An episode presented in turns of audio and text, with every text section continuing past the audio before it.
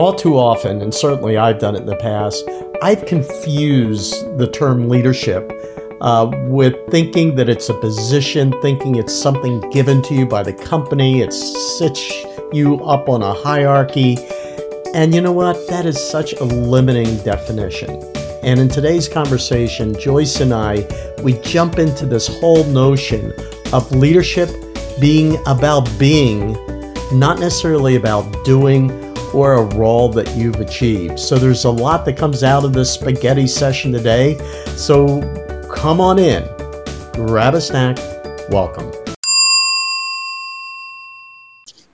Hey, Bob. Hey, Joyce. So you have house building going on, huh? All around me. It's the dog days of summer, and I've got carpenters and sod installers and uh, electricians. So yeah, it's uh, it's an And exciting you- time. And you do, yeah, you do know how lucky you are, right?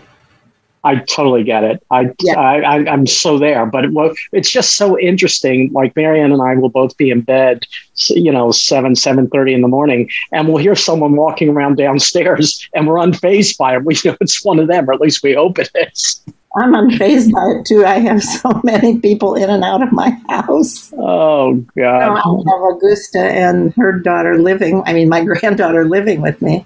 I have Isa in and out with Megan's having big work things going on. So I'm kind of, uh, around six o'clock at night, I'm going, who's eating here? Who's sleeping here? Go Yeah. pick up ladder golf. And I, you know, I once took a class, we may have talked about this, on executive development. And I was pregnant with Megan. And so I went to the class, and it was like 10 Springfield, Illinois local executives. Yeah, And it was really in the 70s. And they were wondering what the hell I was doing in the class. And I had, they really questioned it out loud to me. Lovely leaders that they were. And I stood up and did one of the most cogent speeches of my life. I'd give anything to have it. You know how you can tell when you're just oh. in the yeah, yeah. Because I was saying, I'll tell you what, executives, tell me this. Do you have to handle conflict? Do you have to manage a budget? Do you have to turn on a dime when your day changes? Do you have to worry about the development of people? You know, and I just listed everything that I Wow. was doing as a homemaker. Um, I said, Do you have to plan ahead? Do you have to plan for time off? Do you have to coordinate among other larger family members? And it was so true Oh yeah, and yeah. me so angry and um and then I, and I knew I had won. I there's without a doubt. I so uh, Yeah, they questioned for, me. for our listeners, this is Joyce and I checking in, which we talk about how important uh, it gets you grounded in the room. we, yeah, so Joyce, I, I you know if I. Um, I can actually tie this in if I had to. well, I'm going to do. I'm going to talk about from a career coach perspective. I have worked. I've worked with a lot of female, uh, sometimes single, uh, you know, parent, uh, but someone who's been in the house, uh, taking care of the house and their children for a number of years, and they feel they have nothing to offer. Right. And you know, so they see this as like a 15 year void where nothing happened. Uh, and even military wives have said, I, I followed my husband the last 20 years. It's amazing when you get them talking about what they actually do and did. Yeah. The the bulb goes off. Oh, I, I manage that. I can I can be an administrator and run an office. So right on, sister. Yeah. Yay, yay, yay, yay. Unfortunately, I do remember leaving that meeting and having a flat tire and not knowing how to fix it. hey, hey could, could one of you boys help me? well, you know, it's funny. I'll, I'll give you one more example of that. I called Um, AAA. I wasn't yeah. going to help there. I did. Why? Why not? That's why we have AAA. There's a plug for AAA. Uh, you know, I, I, was working with a client earlier this year who wanted to leave education after uh, 30 years. And yeah. or actually probably 25, whatever the, the yeah, official retirement. Yeah. And in talking with this woman, she was a secondary um, school English teacher, and she felt she had nothing to offer the business world, like mm. zero. Uh, and then, you know, I find out that she was actually the chairman of, of the, her department. And so, you know, uh, set them straight, Joyce. I, well, now I'm thinking about how much I learned about leading when I taught and about innovation. I, I, I really, when I think back, did profoundly innovative teaching because I was given five classes of 30 kids that nobody else wanted because I was a University of Illinois law school wife. So they knew I wasn't going to be around. And I think I refused to join the union because I didn't know what it was. Well. I really, I'd been in the jungles of Panama, you know, I'm going, what? oh gosh. But the most important things I learned, and this is, we're talking about where you learn leadership skills, which is almost everywhere. Um, I, I went to the principal and said, I, I know I've got the rejects, so let me shut my door. And I'm just telling you that I'm in charge of their behavior. I'm not sending anybody to the office. And so I would like to be free to teach in whatever way I want. And he got kind of nervous. I said, and you can drop in whenever you want. And he said, Well, give me an idea. I said, Well, like on the first day, I'm going to turn all the chairs in a circle to face the wall. And I'm going to tell them learning is voluntary. And I will every day tell you what we're going to have the possibility of learning. And if you want to play, you're going to turn your chair around. If you don't want to play, you put your darn heads down on the desk and shut up. And that's And then for about three weeks, the classes were different, but I would go in and say, Today I'm going to read to you a paragraph and change the descriptive words in it. First, I'm going to try one that makes it sad, and then I would do it. And then their ears would perk up because I just went ahead and did my own homework assignment. Yeah. I just wanted to survive. I was scared of these kids. I would have tapped them. But anyhow, um, talk about what you can learn anywhere yes. that applies to leadership in business. Yes. And if you think about it, I did that kind of intervention throughout a whole company, which is voluntary learning, high demand if you want to play, come on in. Come join my sandbox. Yeah. You know, you were ahead of your time. Uh, so much of how leadership and any kind of training has developed has gone from classroom, read a book, to observe what others are doing.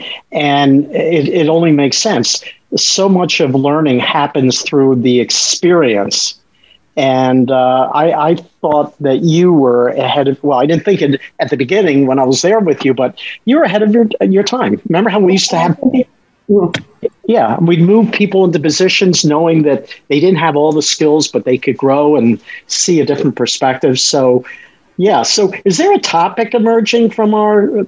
Um, no, but no? I know one that I thought of earlier today was how I attended an alumni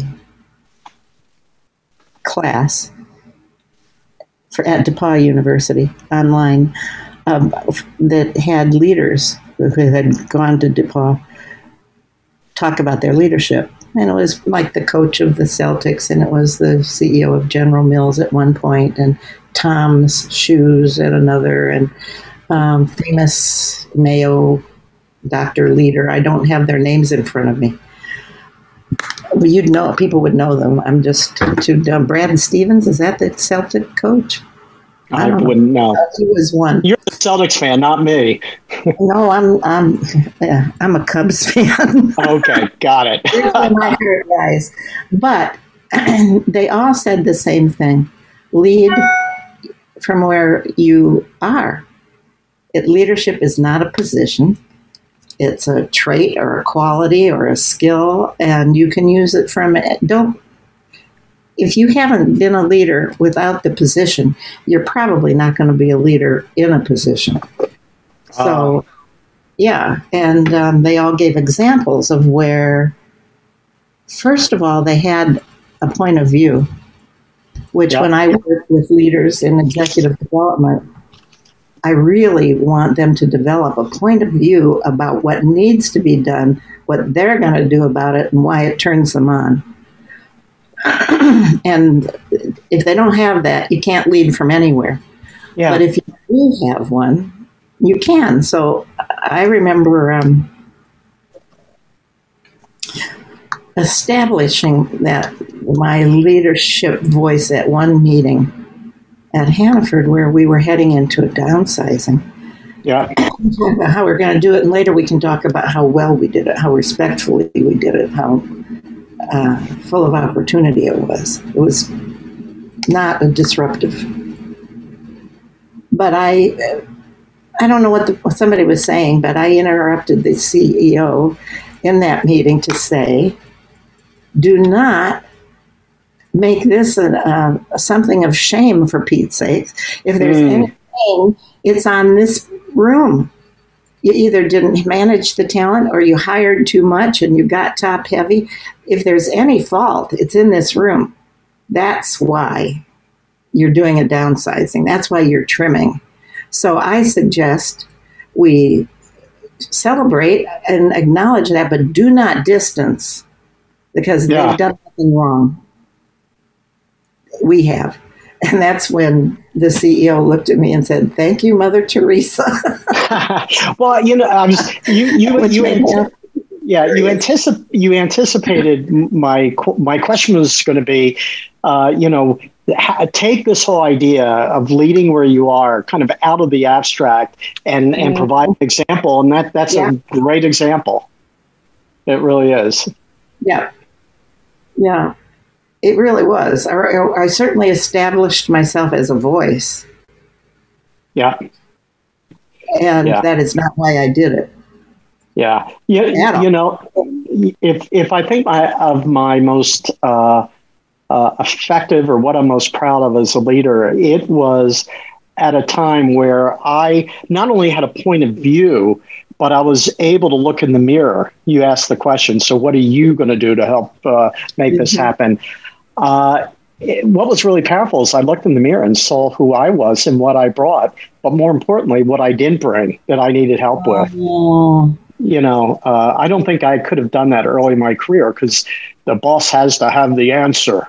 You know, it's the wrong hill, but follow me. Gosh.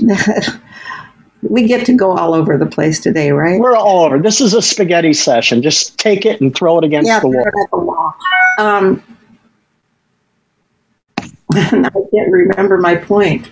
Oh, another thing that is leadership, whether whether you're in the position or not, is knowing. No, nobody gets everything done. I don't think. What positions get everything done? I, I, I checkout. I immediately thought of cashier.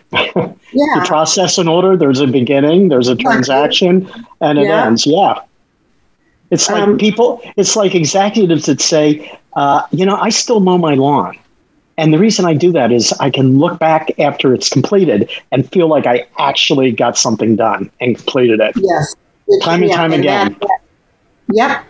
Yep, yep, yep. Oh, I have a funny story about that, which we'll wait for later. Um, one of the arts of leading, which you learn no matter what position you're in after a certain level, every single day you're not going to get it done. Mm. There is no done. So you're always going to feel cluttered and irritated by that bag of stuff on your bag on your back that you didn't get done. And as you move up, the difference that it changes is the stuff in the bag that you're not going to get done is really, really, really, really important. Mm. and you're not going to get it done because you're going to get done what is really, really, really, really, really, really, really, really important. And so you live, first of all, with the tension of do I have the right thing in the bag and the right thing on my plate? But living with that tension of unfinished. So, of course, you'd want to mow the lawn. Well, you know, it's, it's funny. You and I had a colleague. Uh, uh, I'll just use his first name, Amos. And there's so many Amoses yeah. out there. You know oh, right. who you are. you know, when he, he he had probably the hardest job in the company that that he was like the project person. Everything came into him whether it was redesigning the bathrooms in a store or deciding what uh, registers put on the front end. And he had he he took your backpack metaphor and and essentially said so Amos had this really important position. He was the director of retail services and ultimately became the VP of retail services. And that's just a simple way of saying everything that involved retail flowed through his department. And I loved his backpack metaphor where the, the organization would be saying, this needs to be done. And he would sit down with folks and he did it time and time again. He said, okay, so I, I used to have a four top burner. And now I have a six top burner that I can light the fire and get things done, but I only have six. So we need to have a conversation about what six things we're going to start cooking on and knowing that the rest aren't going to get done. It was just, it was a great metaphor for him, you know, synthesizing uh, not only where he was leading from, but making those tough choices, that tension it didn't yeah. mean the backpack went away. It just created clarity for he and his team about what they're hitting the gas pedal on. He had lots of good sayings, didn't he? That kind of oh. clarified. Uh, um, you, know, underwear and a twi- twist, or don't get you something. I don't know. I, I I loved Amos. I don't think he I don't think he cared as much for me. Um, I don't but, think he liked me either, but I liked him a lot. I love him because he was so straightforward and talk about reading from where you are. Um, you know, what you saw is what you got. Yeah. And uh, that's nice to see. So, other, I mean, we've thrown a lot of spaghetti. What other thoughts do you have in terms of leading from where you are versus it being a role or a, a task or position? Well, I think, and, and especially in OD and HR, you have to shift from serving. Yeah.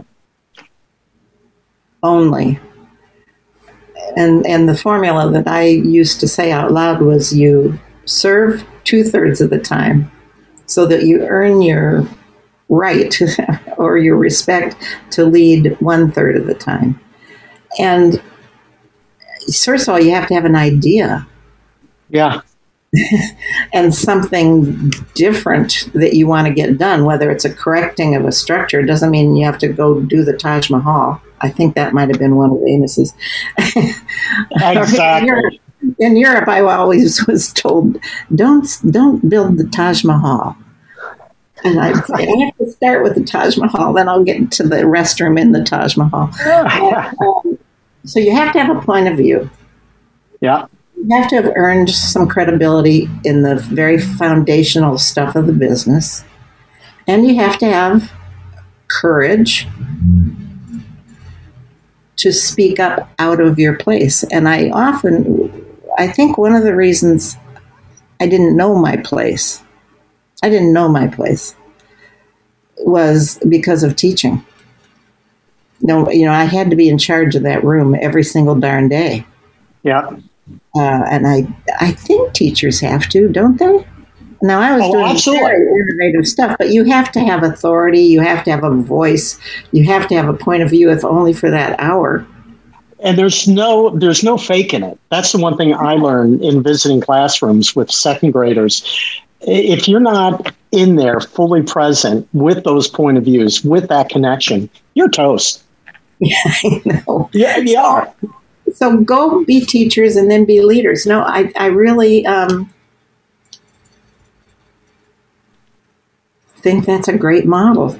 I think it's a great model. I, I, I, you know, and I feel that way. I look at my sons. I look at Marianne. Uh, all teachers. Um, they're the heroes as far as I'm concerned. Well, and they, they they have a voice of authority. Most that don't get eaten alive. So, in summary, no matter where you lead from, no matter any position, you do have to find your voice of authority that's grounded in what you think is true and needed. You have to have the courage. I'm talking teaching takes courage because you have to perform ready or not. Yep. And having a point of view about what would make things better and then lead from wherever you are.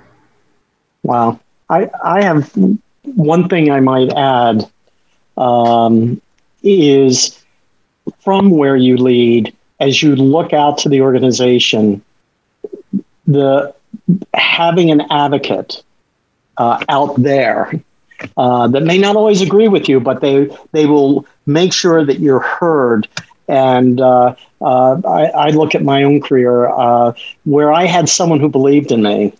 Uh, that's when I worked my best uh, and accomplished the most. So, with that, Joyce, uh, I think our work is done here. Till the next time.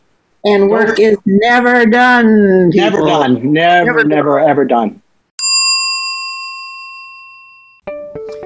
After listening to today's recording, I felt this need to take a look at my own life and where I am in this life and asking the question now that I don't have the title of leadership, how do I lead in my daily interactions with family and friends? And I'm still processing that, and I'm going to invite you to join me, regardless of where you are in life, to ask the question how do I want to be as a leader? So until the next time, be well and be safe.